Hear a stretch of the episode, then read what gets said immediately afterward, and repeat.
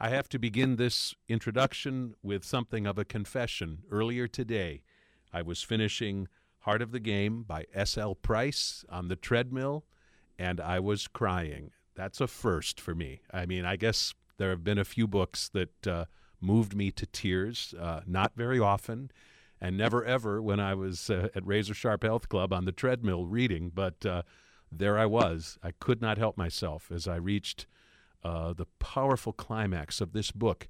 And what is especially extraordinary about that is that from page one, I knew, at least in a sense, where this story was leading. I knew the facts that surrounded this minor league ball player named Mike Coolbaugh, who was killed when he was struck by a baseball in a minor league game, and uh, his long career in the minor leagues ended instantly. This extraordinary book, Heart of the Game, tells not only the story of that moment of tragedy, but the many years that led up to it of uh, Mike and the game of baseball, which he loved so much, and of the special rigors that are part of minor league baseball.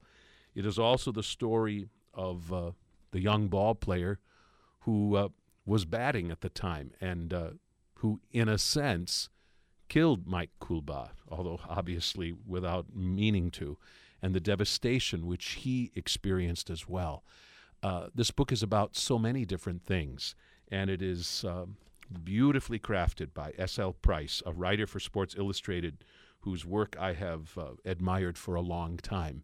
And as a matter of fact, he wrote a very powerful article uh, for Sports Illustrated that some of you may have seen uh, about the, the tragedy involved when players are, on rare occasion, uh, struck by baseballs, either pitched or hit, and uh, occasionally seriously injured, and once in a while, even killed. This book again is called Heart of the Game Life, Death, and Mercy in Minor League America, published by uh, HarperCollins. And S.L. Price, uh, we welcome you to the morning show. Uh, thank you. Thanks for having me. I wonder if uh, you could talk for a moment about the ways in which you weighed this story and the, the, various ways in which you might approach it. Maybe even ahead of that, maybe tell us a little bit about how you first became aware of the story of Mike Coolbaugh and how at what point this began to take shape as a book project for you. Well, it was, you know, the the, the accident happened in, uh, on July this month, July uh, 22nd, uh, 2007, two two years ago, uh, in Little Rock, Arkansas, in a game between the Tulsa Drillers and and the Arkansas Travelers. And I had heard about the accident when it happened, like everybody else. Um, it, it, it had come over the wires, and and most newspapers ran it as, as sort of a, uh, you know, certainly a, a, a shocking but small story. And I noticed it and took note. I was in the midst of another story at the time, and uh, a couple weeks later, um, an editor uh, from SI called me and asked me if I'd be interested in writing maybe a three or four page story about it. And you know, it's the kind of story that you know, it's it's like one of those things like you know, it's a it's a train wreck. You can't take your eyes away from it. So so it's one of those yeah, death on a on a on a ball field. It, intrinsically, uh, it's one of those man you know bite dogs bites dog stories. You're you're interested in it. So I said, well, let me go down and and uh, to and and do some reporting on it and see see what there is because there was some great reporting about it when it when it happened. Um, uh, we were coming into the story late, but nobody had spoken to Tino Sanchez, who had gone off uh, basically to sort of a uh, to take a break from baseball. He's the man who hit the ball, 28-year-old, 11-year lifer in the minor leagues. Um, he had hit the ball that had killed Mike Coolbaugh and went back to his home in Yauco, Puerto Rico, to sort of recover himself. Um, and I went back and joined. Tino came back to join the team in Frisco, Texas, and I went down to, to see him there, and I was told that he, he might possibly talk to me there. And when I um, went to that game, uh, it, it also happened to be the first. Uh, it, it happened to be against the, the Frisco team, which was a, also a Texas League team, uh, in which Scott Coolbaugh, uh, Mike's brother, was also a hitting coach and a first base coach. But Tino didn't realize that at the time uh, when he knew he was coming back. And and I was there for batting practice, and Tino was you know, flinching when when there were foul balls hit. He still was having problems recovering, but he was sort of mentally putting himself back together. And then uh, in the first inning, he sees a man named Coolbaugh. He's, he's sitting in the dugout, and he looks up and he sees a man named Coolbaugh setting up in the first base box, and he sees the name on the back the of his on uniform. the back of the jersey, and he and he uh, you know he's kind of just stunned by this, and he realizes that you know he's told it's Mike's brother, and and then in the sort of cool, cruel way that that baseball has, he's he's he's sent out to to play uh, to sub in at first base in the eighth inning, and and I had spoken to Scott previously that day, earlier that day, and I knew that Tino and Scott had not yet spoken. And I was sitting in the press box, and you know, literally the hair on the back of my arms and neck were going up because I real I'm realizing that that they haven't spoken, and and and nobody's really paying attention. I mean, it's not it's not like in the in the press box, uh, people are saying, "My gosh, look at this," and you know, if this were if this were happening on the major league level, you'd have camera crews and, and everything else sort of recording this moment, and and and and nobody really seemed to be taking it in. It was an amazing sight that no one realized, or, Well, or a very select few people Yeah, realized. very very select few people. Certainly on the benches they realized, and and but I'm just saying, I was looking down at the crowd that in the in the press box. Guys were doing their jobs. You know, this was going to be a one page, one one one paragraph story in the paper about a game between Frisco and and uh, and Tulsa, and and uh, but and people are eating popcorn. You know, I mean, it, it, it was do, it was such an emotionally charged moment. I hadn't seen anything like that in my entire career. Uh, Such an emotionally charged moment. Tino, I knew certainly in retrospect, but even at the time, I knew that they hadn't spoken, and he, and he was really shaken by this, and he he he wanted to be. You know, to say something to Scott, and I knew Scott wanted to say something to Tino, but the code of the game wouldn't allow them to speak. You don't interrupt the competition; it's just not done.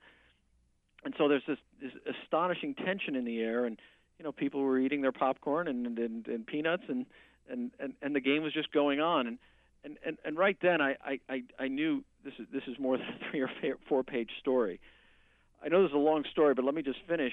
Then at, the end of the game, I'm walking toward the clubhouse and I see two women. The lights of the cl- the stadium are going out. The stands are empty, and Tino's standing there talking in the near the on deck circle, speaking with two women who I later found out were Mike's sister and Mike's sister-in-law, who had come to basically um, push through their pain. It was really difficult for them to see Tino. They did not blame him at all, but but they came bearing a message from Mike's mom. Listen, Tino, we don't blame you. Uh, please understand, we'd want you to keep playing. Mike would want you to keep playing, and there's and the family is here for you. And I I just knew uh, very quickly, you know, after seeing that scene and then speaking to Tino later that weekend, and I and, and I later found that he hadn't really spoken to anybody about it before I sat down with him, including his family. I, I just knew this story was uh, was was bristling with with so much detail that I that that even a, a nine-page story in, in Sports Illustrated wouldn't wouldn't really be able to uh, bear all that weight, and it just it was one of these things that there were so many coincidences involved that led to this moment between these two. There were there Tino himself had wanted the job that Mike Coolbaugh um, got uh, three weeks previously. Uh, Tino was serving as the de facto hitting coach, but instead of instead of um, resenting that Mike got this job, he he he he he tried to he swallowed any kind of resentment and and and gave Mike the shorthand, you know, sort of thumbnail sketches on the players and their tendencies and how to get to them and how to work with them and how to how to um, uh, how to be a hitting coach and just trying to get him up to speed. And and you know, Mike was so grateful that he'd been pushing Tino for weeks to hey, let me take you out to lunch. And finally, the day before uh, the accident, Mike and Tino went out to lunch, and they were talking baseball and war stories. Mike was a 17 year, veteran of the minor leagues, and Tino was an 11 year veteran, and they had plenty to talk about. And then all of a sudden, it, it, became clear. Tino told Mike uh, that his wife was having their first baby. Mike's wife was also pregnant with their third baby. Both turned out to be daughters, and and uh, and Tino said the instant it ca- uh, the subject came up, Mike's face completely changed, and he he just started telling Tino how much he was going to love this and, and how much it was going to change his life. And, and and Tino said that that's when I understood how much he he loved his family. And, and so there, it just went on and on from there, and and it, it, it, it was just it's the first time a story. I had 50,000 words of notes by the time I was done with the story for Sports Illustrated, and and I just I just knew that that it was a story that, that deserved a book length treatment. Hmm. One of the things that had to be tough, of course, is to approach those who had been touched most directly by this tragedy. I mean, his widow, for one, his brother, for another, his parents, uh, others in the family, as well as teammates and, and, and others who uh, felt this, uh, this sorrow so, so deeply. You pose an intriguing question in your acknowledgments as you uh, begin to thank all who cooperated in the writing of this book. You said, I don't know if telling a stranger thoughts, memories, and emotions about a departed loved one, enduring a stream of clarifying emails and phone calls, can be cathartic. I don't know if repeated conversations with a stranger can somehow ease guilt or despair. Uh, after all these conversations, do you have at least a, a guess that that that is part of this experience when people share like that? Well, I will tell you this: when I spoke to Tino for the first time that weekend. I, what I later found out, because then I later visited him in Yauco, Puerto Rico. But what I later found out is that when he went home after the accident, after hitting Mike um, with with that foul ball, he, he didn't speak really. He didn't talk to anybody in his family. He didn't talk to his parents about it. He didn't talk to his wife about it. He Didn't talk to friends about it. He did have some counseling with a priest in uh, with with Tulsa, but once he went home, you know, it, it's it's strange. It's the way of families. I think in some ways, it's like they they know him so well. It's like, well, we should just leave Tino alone and, and let him. We don't want to bother him. We don't want to raise this difficult subject with him. When exactly, perhaps the opposite would have helped him. So what was strange was when I sat down with him, and I did not understand this, and it was just I didn't know this at the time, but we spoke for two hours basically about everything, uh, about that moment that had that had tr- transpired, everything that had led to it, and at the end of it be, because I was asking very basic questions, he was forced to sort of walk through the accident again. At the end of it, Tino thanked me, and it, it kind of shocked me. I'm like, thank, thank me, thank you for being so, so forthcoming in, this. But, but he, it, it, it was a relief for him. So there's no question that that speaking about this, in some ways, helped him. Of course, at the same time, you know, I, I can't tell you how many emotional conversations I had that ended in tears. I mean, it, it's painful. Uh, but in in some sense, I think I think working through that pain is helpful. I will tell you that, I mean, the Coolbaugh family were were incredible. Everybody was from start to finish. And and in, when I first spoke to them in dealing for the for the article itself, I mean, Mandy Mandy Mike's wife told me, well, you know, Mike Mike was always, especially near the end of his career, his playing career ended the previous fall. Uh, you know, he did, he he kept saying, you know, I just wish that I'd, I I would get some respect for for what this for what I put into this game, and you know, I I think they really understood or or, or hoped that in speaking to me that that in some way Mike's career would get the respect it deserved. I mean, he was a great player by every standard except for the major league one, um, and and a, and a great clubhouse presence. And within the game, um, people understood that about him, and I, I so I think that the family, you know, wanted somebody to to tell his tale, and and and just in the telling, um, imbue with Mike's career with the respect that they felt it deserved, and and and and, I will say, after having reported it, I I feel it deserves. I mean, uh, um, the minor leagues, as Clint Hurdle, uh, former manager of the of the Rockies, told me. I mean that, that that's the roots of, of, of everything that we see on a major league level it's all taught and and uncoiled and and and rewo and woven into the the souls of these guys and hammered into the souls of these guys day in and day out. Um, the way you walk, the way you talk, the unspoken rules, not just the rules of the game that we all know, but the unspoken way of being. And um, and Mike was an exemplar of, of, of minor league baseball, and and and and and Tino was a great example of, of how minor league baseball can change someone. Um, he really accepted that code of baseball.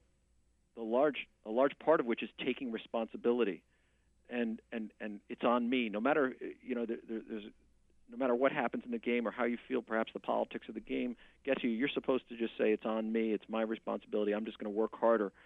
and Tino really took that to heart. And and to tell you the truth, I think part of that is is why he took so much blame for this accident. Even though intellectually he knows he did nothing wrong, uh, he just feels horrible even to this day about it. And mm. and uh, it's it's going to be a problem with him for him going forward, no question about it. I want to ask you about one other sort of overview matter, and then uh, we'll talk a little more specifically about Mike Coolbaugh and his career in the minor leagues and and what you learned about sort of the peculiar game of minor league baseball. I want to read something from the very beginning of the book, which I find quite intriguing.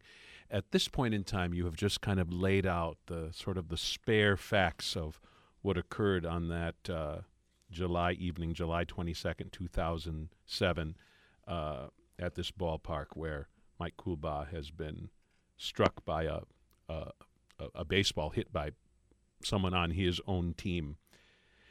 You say there is but one blessing.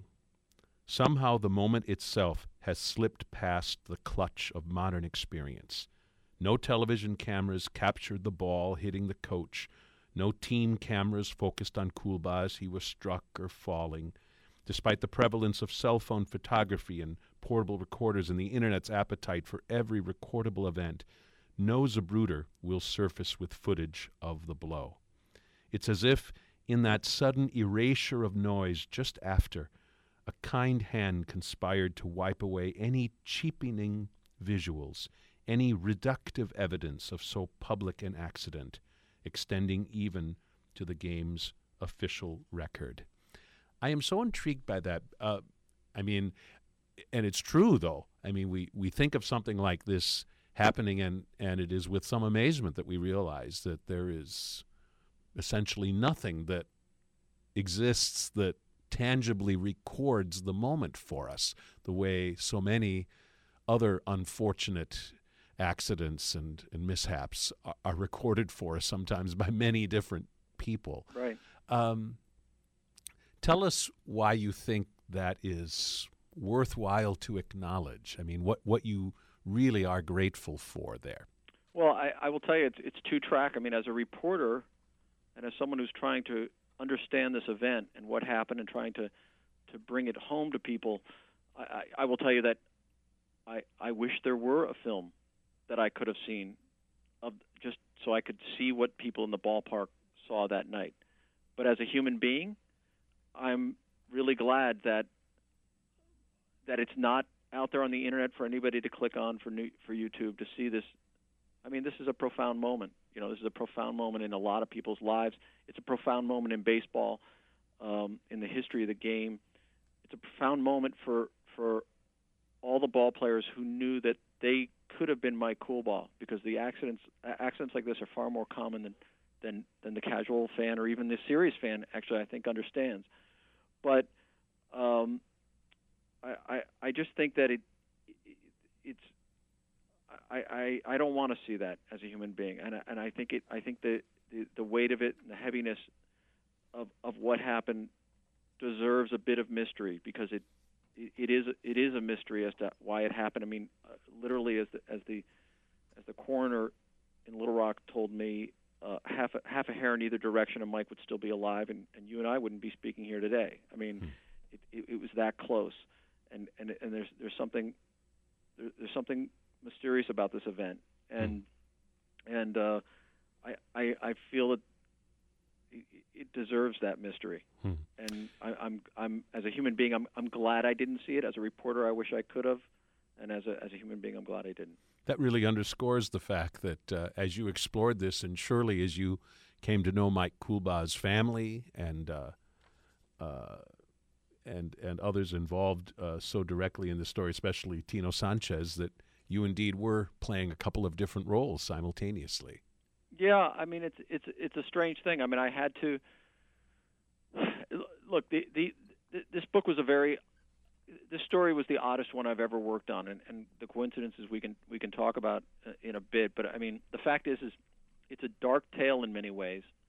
It doesn't end well, and yet throughout the reporting of it, even in the midst of, of very emotional interviews, um, I kept finding myself saying, "Well, if it's such a dark tale, why do I feel so good?" Hmm. And and and I and I I have to say, I mean, I, as a I, I just kept. First of all, I was meeting with one quality person after high quality person after another who who really felt this event deeply and in the right way, and I couldn't help but respect that um, and and admire it uh, from the family, from Tino to to um, the trainer Austin O'Shea. I mean, I mean, just just just one person after another was was so impressive to me, and then and then the way that they handled this um, event. I mean, Tino could have been a callow, you know, second year guy who maybe paid lip service to to to feeling bad for Mike, but could have said, well, I, you know, that's that's I, I didn't do anything wrong. But in the depth of his feeling, I think he helped the Coolbaugh family under because he, he he understood how important Mike was, and and he had lived a lot of what Mike had lived, and and uh, and at the same time, the Coolbaugh family turned to, to and pushed through their pain to to to let and still do to this day. I mean, try and keep contact with Tino and let him understand that they don't blame him and Scott and and and and and, this, and the whole family uh, reached out to him to, to let him understand that they were there for him to, to call and email and have called and emailed him. Um, and then meanwhile, the, the Colorado Rockies. I mean, ball players are notoriously stingy, and Mike was only with the organization for three weeks, and and and the history of the game is filled with stories about guys who who who join a team roster midway through the season and and and actually help them get to a World Series and, and only get half a share of, of World Series share. But but the the Rockies um, voted Mike a full, Mike's family a full playoff share, came to over two hundred thirty thousand dollars, and and and and again, part of this goes to that mystery. They they wouldn't talk about it. It was it was it, they wouldn't. The national media sort of descended upon uh, the Rockies as they went to the World Series and wanted to tell a feel-good story about baseball in the midst of Barry Bonds and steroids revelations, and they wouldn't have anything to do with it. They wouldn't talk about why they came to that decision or who came up with the idea. It was just too important. Mm. Um, and then meanwhile, throughout the Texas League, uh, you know, people reached into their pockets with ones and fives and, and, and came up with with a with a, a pool of money for for the Coolbaugh family as well. So, as a reporter, I had to, you know, I had to certainly sift through this, and this is, you know, I I, I wanted to, I had to find out what kind of guy Mike was on my own, but but um, as a as a human being at the same time, um, I, I, I found myself gratified uh, to be in this world and to be um, dealing with these people who who who really, you know, were, there was nowhere to hide with this story. There was nowhere to go. They all had to be who they were because the pain was so deep and the loss was so profound. Yeah, you know, I just as you just said that, it occurs to me that one really awful possibility might have been that as you wrote this book and explored more deeply who Mike Coolbaugh was, it's entirely possible you might not have liked what you found. I mean, th- there are a lot of people where uh, you dig beneath uh, what might be a very pleasant uh, facade and you find uh, all kinds of dark, twisted stories. Uh, somebody not nearly uh, as as good a person as he maybe pretended to be or projected himself to be. Of course, with Mike Coolbaugh, that absolutely turned out not to be the case. I mean, everything you learned about him just makes us love him all the more and admire him all the more. Uh, but I, sh- I should think that that's a, a, risk one takes when you begin looking this closely at a human being's life. Sure, and I, and I will tell you that well, there were two things that work. I mean, for example, I mean Tino, um, and he was, you know, generous enough to do this. You know, revealed that he tested positive for amphetamines while being a minor leaguer and part of his resolve in coming back to rejoining the Drillers, even after, I mean, he was going to retire at the end of this year. There was no reason for him to come back and join the team in their final playoff push after Mike had died, and he could have gone back to Yauco and stayed there. But one reason he came back was because he had uh, tested positive, and yet the uh, the Rockies organization had been had given him chance after chance.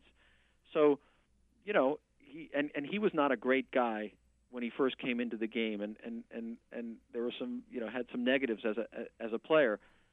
Um, but I will tell you this: I was helped along by by by one thing as I began, one factor as I began to go into this story, which is that if you're a lifer in the minor leagues, and this I I knew instinctively, but but people told me over and over again. I mean, in some ways, at least in the in the team construct, you're a great guy if you're a lifer because they're not going to keep you around if you're if you're a um, a, a bush league talent and a jerk at the same time. If you're selfish, if you're not helping out the younger guys, if you're not generous minded in the sense and in the sense of helping out other people uh, who you know are going to pass you, uh, it takes a certain frame of mind to sort of accept that about yourself and then be generous about it at the same time. Accept your limitations and and understand that you're not going to perhaps rise as high as you once thought you were, uh, and yet you're going to help out the other guys who are going to rise past you. And and Mike was that kind of guy, and and Tino was that kind of guy, and and and their teammates really loved being around them. Um, and so that kind of shorthand helped me because I I certainly sensed that that um, you know these were these were these were these were positive clubhouse presences under under the worst kind of pressure.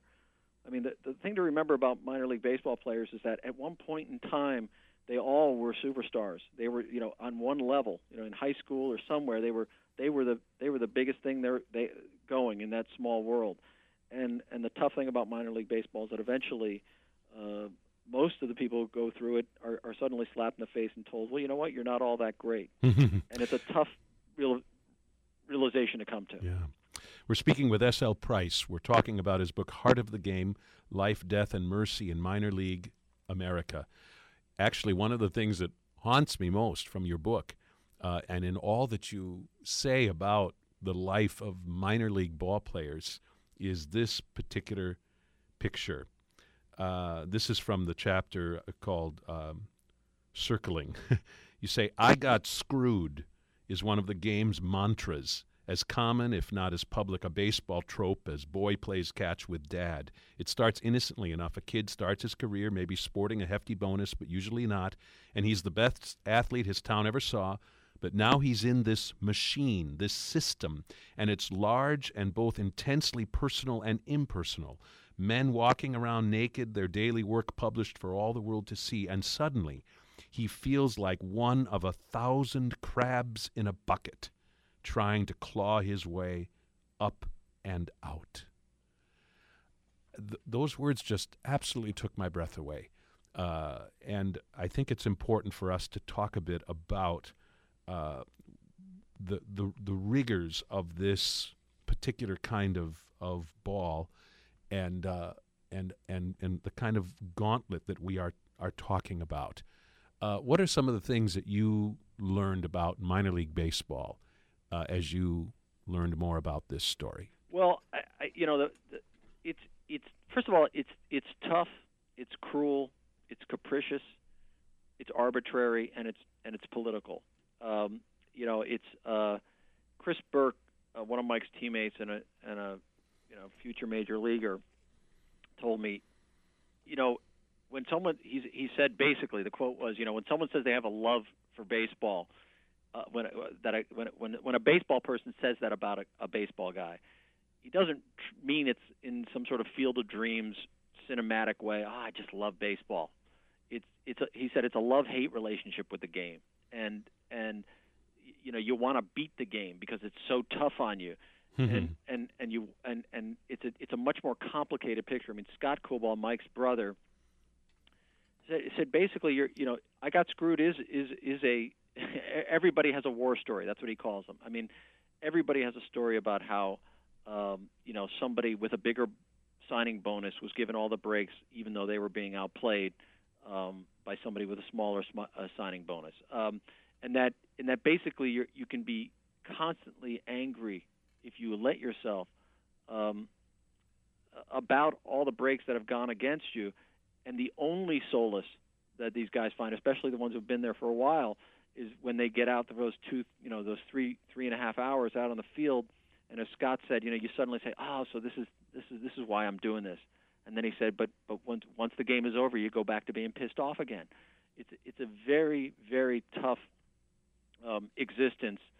Um, you know, you, you you almost should look at any major league player you see as the tip of the iceberg, and beneath the surface there are literally, you know, hundreds and thousands of guys who who that person passed um, uh, and and sometimes rightly. I'm not saying that that Mike was a major league player who got you know major league talent who who, who would have been a superstar on any uh, on a major league level. Most people don't believe that, but um, you know the, these guys.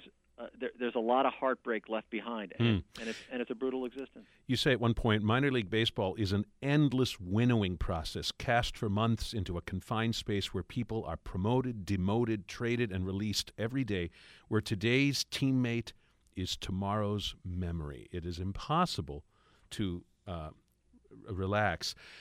A little later in that chapter, you say this. I'm so intrigued by this, and this is actually. Um, Tino Sanchez talking, I think. And you say you go hitless three games, you want to kill yourself. You think your career's over. And after a win, a three for four day, a two hit outing, the place feels like a wedding. Smiles, straight backs, brave talk about the future. To be whipsawed between the two is a daily ordeal, corrosive to the soul and all too public. Those last words are yours. And I think that's an intriguing part of all of this, too, that it's the ups and downs, which uh, maybe aren't corrosive in other arenas of our life, when it comes to something like this where the stakes are so high, really take a toll all their own. Absolutely, and then you know you throw in the sort of cliches of minor league baseball that are cliches because they're true. I mean, there are 12-hour bus rides. You know, you, the food is not very good. The the, the lodgings are not are, are are substandard in some in some places. That's all true, especially at the lower levels of the game. And so, you know, it's an exhausting existence, and it, and it, and it's um, it's unforgiving in in many ways. And and and at the same time, you're you're constantly questioning yourself, and you're being told to question yourself because the essence of baseball in many ways is failure. I mean, the the cliche, of course, is you know you you you you uh, you fail seven out of ten times at the plate, and and you're, and you're a star. And so so you're you're basically uh, and these guys are, are are not doing that. You know, they're they're they're they're sitting still or or, or, or watching someone pass them. And uh, I, I tell you, I it, it's a strange thing because it, I, I only have even a greater respect having having sort of immersed myself in this world as much as I could for this book, um, for the for the sort of pitiless trek these guys are on because it's it's it's really really tough. One of the things that makes it especially hard is that uh, there is the sense that it does not always come down to how wonderfully you yourself are playing. That it it is it is about more than that, and sometimes about more than that in ways that for a given player can be tremendously un- unfair. Uh, one of the realities uh, involves if someone has been signed with a large bonus, and that makes a difference in terms of, in a sense, how important it is for a given club that that particular player becomes successful. Explain how that could play out very badly for a more middle of the road talent like Mike Coolbaugh.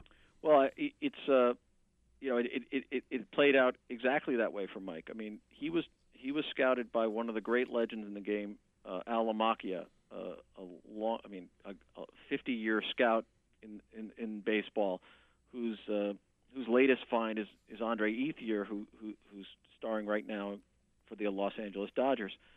Well, Al Lamacchia was convinced that Mike, and is still convinced to this day. He says, I, "He said I'll hold up my hand and say I was wrong about anybody, but Mike Coolbaugh just didn't get the chance that he deserved." And what Al Alamacchia would call Mike was a lep, uh, a leper. He said, basically, Mike, you're you're a leper, and that's why you're not getting the chance. And, he, and Mike's like, "What are you talking about?" And he said, "Well, you know, you you basically didn't get enough money on your signing, but Mike was signed for like 80 grand, and and he was a low low draft choice.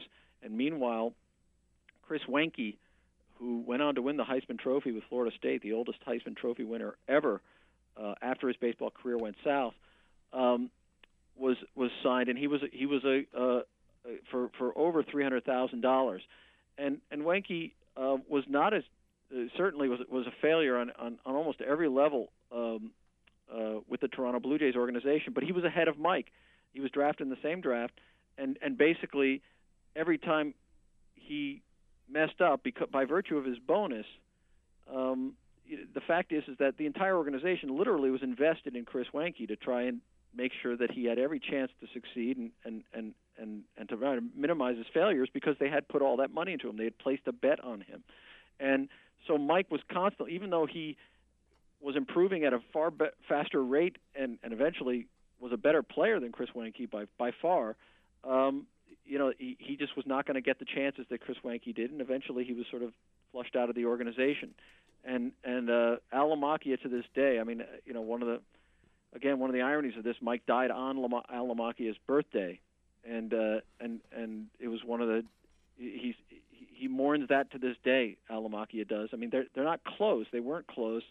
Uh, a scout doesn't have that kind of relationship with the people he brings up, but but but Mike provided a special kind of heartbreak for Al Lamacchia mm. because he he he really feels that that he and, and and Al would have screaming matches with with he was a vice president at the time with the Blue Jays organization about you know just give this kid a chance, but um, he was he was fighting a losing battle and that really hurt Mike. You you quote somebody else and I don't know his first name now. The the the last name is Purpura something like Tim that. Tim yeah. Tim Purpura. Yep.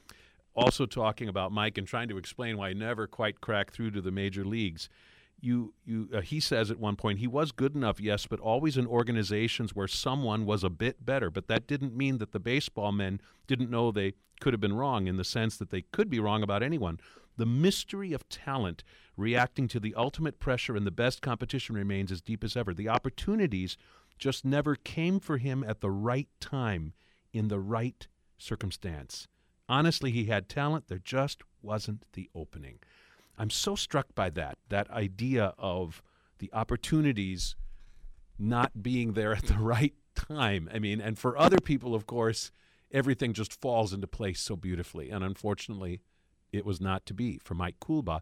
It's not all that often that we hear these kind of stories because we don't write stories about the people who don't quite make it. Right, the ones who just missed. We don't we don't write about Mr. Just Missed. We we write about the guy who who broke through. And and the fact is, is Mike was hard luck. I mean, he you know, and he was he was in the Houston organization, but he was constantly behind Morgan Ensberg at third base, so he was not going to move up to the major leagues. It just wasn't going to happen. And then, for example, in 2005, he he puts together a, a great year where it looks like he's going to be called up, and and and and just when he's you know getting ready for the September call up, uh, his, his hand is broken. You know, and and that happened. And then the following spring training, he went to Kansas City, a place where he could expect to possibly move up because they're certainly not as as, as talent rich as other organizations. And uh, first day of spring training, he takes a ball on the wrist and breaks his wrist. I mean, it, it just was constant for Mike that way. It, the, the deck was stacked against him for for any number of reasons, and um, it's just tough, but he, mm. he kept pushing on. You write at one point, it's enough to make a cynic out of any saint. yeah. and actually, one of the great miracles of Mike Coolbaugh is that he retained his his love of this game to, to such a great extent. I know our time is almost gone. I want to ask you two things, and I'll let you choose whatever time you have to answer these questions. I want, first of all, I know that you uh, have made mention of some of the amazing coincidences that are part of this game. Uh, uh, uh, the story of Mike Coolbaugh and this tragedy which ultimately befell him. And I would invite you to share a couple of the, the most intriguing. And I would like us to finish by you uh, sharing the uh, story of non, none of this unhappiness involving his frustrations or his final tragedy, but the moment of splendor which he experienced right up for the road from us uh, in Milwaukee, Wisconsin, with his first major league home run. Sure. Well, I mean, the, the thing is, at, on that night, July 22nd, 2007, it, the ballpark. I mean, one of the things that struck me about the story is how many people were in the ballpark that night who were who had sort of personal experience with with the damage a ball could do.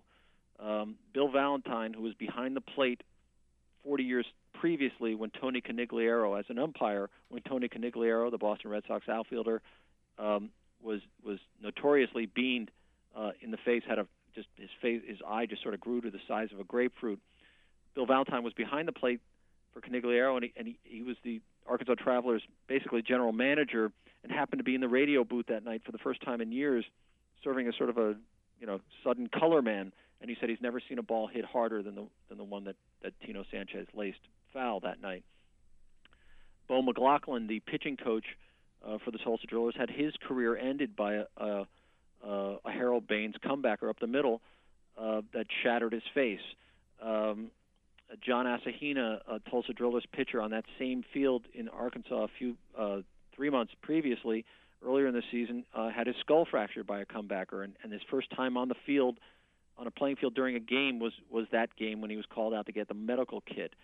Uh, and then the the gentleman who, who Warren Stephens, a billionaire financier in in, in Little Rock, who who basically donated the land for the um, for the uh, uh, the new brand new Dickey Stephens ballpark that year. Uh, it, it had just opened. He was there for opening night, and suddenly, just the the night of that game, he just decided on a whim to to go out to the ballpark for the first time since opening night, and um, and uh, you know his father had had his career ended by a, a ball to the head. So that that was you know just that alone was was was striking to me.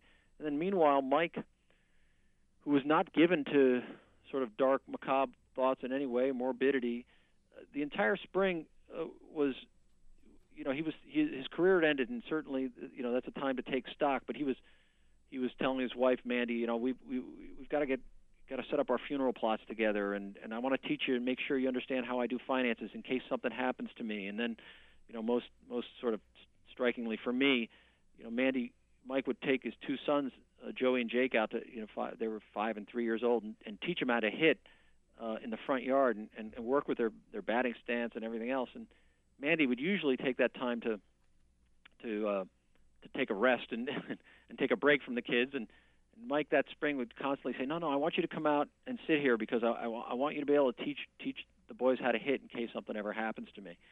And so, uh, you know that that sort of recurrence over and over of that of that kind of thing is just so striking to me. And and and you know, I, just just a few months before, Mike had had one final chance to to uh, to perhaps play professionally with with a Mexican team, and, and he thought about it, and he went out with a friend of his best friend, Jay Maldonado, in, in San Antonio, and and Jay was a former pitcher, minor league pitcher, and and and, and Mike blasted a ball at the middle and and and and and, and laid uh, Jay out with a ball to the head, and they you know thought he died, and, and it, it, it was just it's just one thing after another. I, I, I found it really striking the, the coincidences here. Hmm.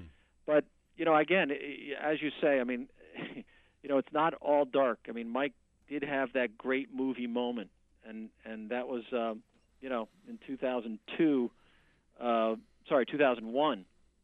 Mike was finally called up uh, after you know 12 years in his 12th season in the in the minors, call, called up suddenly uh, by the Brewers uh, and in Miller Park, he he had it, he had his he had his his day suddenly. He got his his first uh, at bat. He had a nice base hit to left, and um, his parents had been out of touch. Uh, they were on vacation, uh, out of cell phone communication, and and Mandy had been in Chicago. And when they heard Mike um, had been called up, they just went crazy, and just and, and his parents drove all night uh, uh, from upstate New York to get to Milwaukee, um, and they made it to Mike's second game um, that he played, and and and Mandy was there as well, and his sister, and the whole family came, and it, it was really just a wonderful thing because the whole family, of course, all minor league families invest so much of their time and energy and money into into you know supporting these guys, and uh, Mike was able to to drive a, a Jon Garland pitch. Uh, over the over the fence for a home run, and, and you know he had said before the game, you know, I'm going to have a great game today. My dad is here, and his dad was you know one of those hard driving fathers, and and and uh, but his dad was so sort of taken with the beauty of the swing. He, he went out and watched it on the on the uh, concourse TVs and the replays, and he said it's the, it's the most beautiful thing I've ever seen. And Mike, you know, Mike had that cup of coffee. I mean, he he, he played the next year. He he, he played. He had 44 at bats, I think, with total and he played a bit with Milwaukee and then and then a bit with St. Louis the next year, even shorter cup of coffee there. His biggest problem or, or his biggest complaint was or hope was he, he just wanted a baseball is a game of, of, of succeeding over time. You can't prove anything over five games or ten games or, or even you know coming in over you know in spotty situations you know every once in a while. I mean it's about success over 162 games. And mike just wanted the chance to understand whether he was a success or a failure. And the only way to know that in baseball terms is if you have a chance to, to succeed or fail um, over a real stretch of time. And and that that that's the heartbreak for him. He he got his whiff of, of Major League Ball, and, and he and he and he showed he could hit that home run, and and, and I can't tell you, he, he it's it's it's it's it's remembered with with great fondness throughout the family, and Mike loved that moment like you wouldn't believe, but he he the break he didn't get was the ability to show whether he could succeed or fail um, on a big league level, you know, over time, and and it stayed with him. Hmm. Well, of course, he was uh, a, great success in in many other ways, uh, especially as a husband and as a tremendously devoted father and friend. And uh, one of the tributes to that is 700 people coming to his funeral, including the umpiring crew from that game where he was killed, driving 633 miles through the night in order to pay their respects, as did many others, to this uh, this good man. Are you in touch with the principals uh, even now after the, the book has been published? And do you know much about how this is book is received by them? Yeah, no, I, I, I went on a book tour and I, I went to San Antonio um, and many uh, Mandy and the kids uh, came and they they uh, as well as as as some members of the extended Coolbaugh family and I've gotten emails and uh, they seem happy with the book. I mean, uh, I I think uh, uh, you know, I mean, it, it's, it's a tough thing. I I didn't. I, I, I said to them, look, please don't feel like you have to read it or or come because I don't want I didn't want them to go through any more pain. Um, but it's, it is what it is, as they say in baseball terms. I mean, they they came and they were incredibly supportive. And then I went to a, a Tulsa Drillers game, and and uh, the trainer, who I, I have great regard for for the Tulsa team, uh, and uh, uh, and and the umpire who's behind that plate uh, came up that night and just happened to be there that same game and and um, people I, I think understand. I mean, I, I I wanted to I wanted to give this man and this this life, meaning the minor league life, uh, the greatest respect I could while while showing exactly what it was about, and um, they they seem to be happy about it. Um, Tino, meanwhile, I've spoken to him uh, last this past spring, and I've I've spoken to his dad, and, and I know that over Christmas time, Tino was still having a hard time. Holidays are hard for him too because he he it hits him that you know Mike's kids are growing up without a father, and, and I know he was having a rough time this past holiday season. Um, it's going to be a tough road for him, and I I, I think he's a a superb man, and I and I I'm sure if he wants to get back in baseball as a coach, he can, and it, it, but it's going to be a mixed bag for him because mm. it's what he knows, it's what he loves, but uh, in some ways, I, I think it hurts him now to be on the field. Sure, you can't possibly love it in the innocent way that he once did. Yeah. The book is Heart of the Game Life, Death, and Mercy in Minor League America. It's published by Ecco, which is a division of HarperCollins. S.L. Price, I thank you so much for writing this really, really marvelous book. I do appreciate uh, the chance to speak with you about it. Thank you. Thank you so much for having me.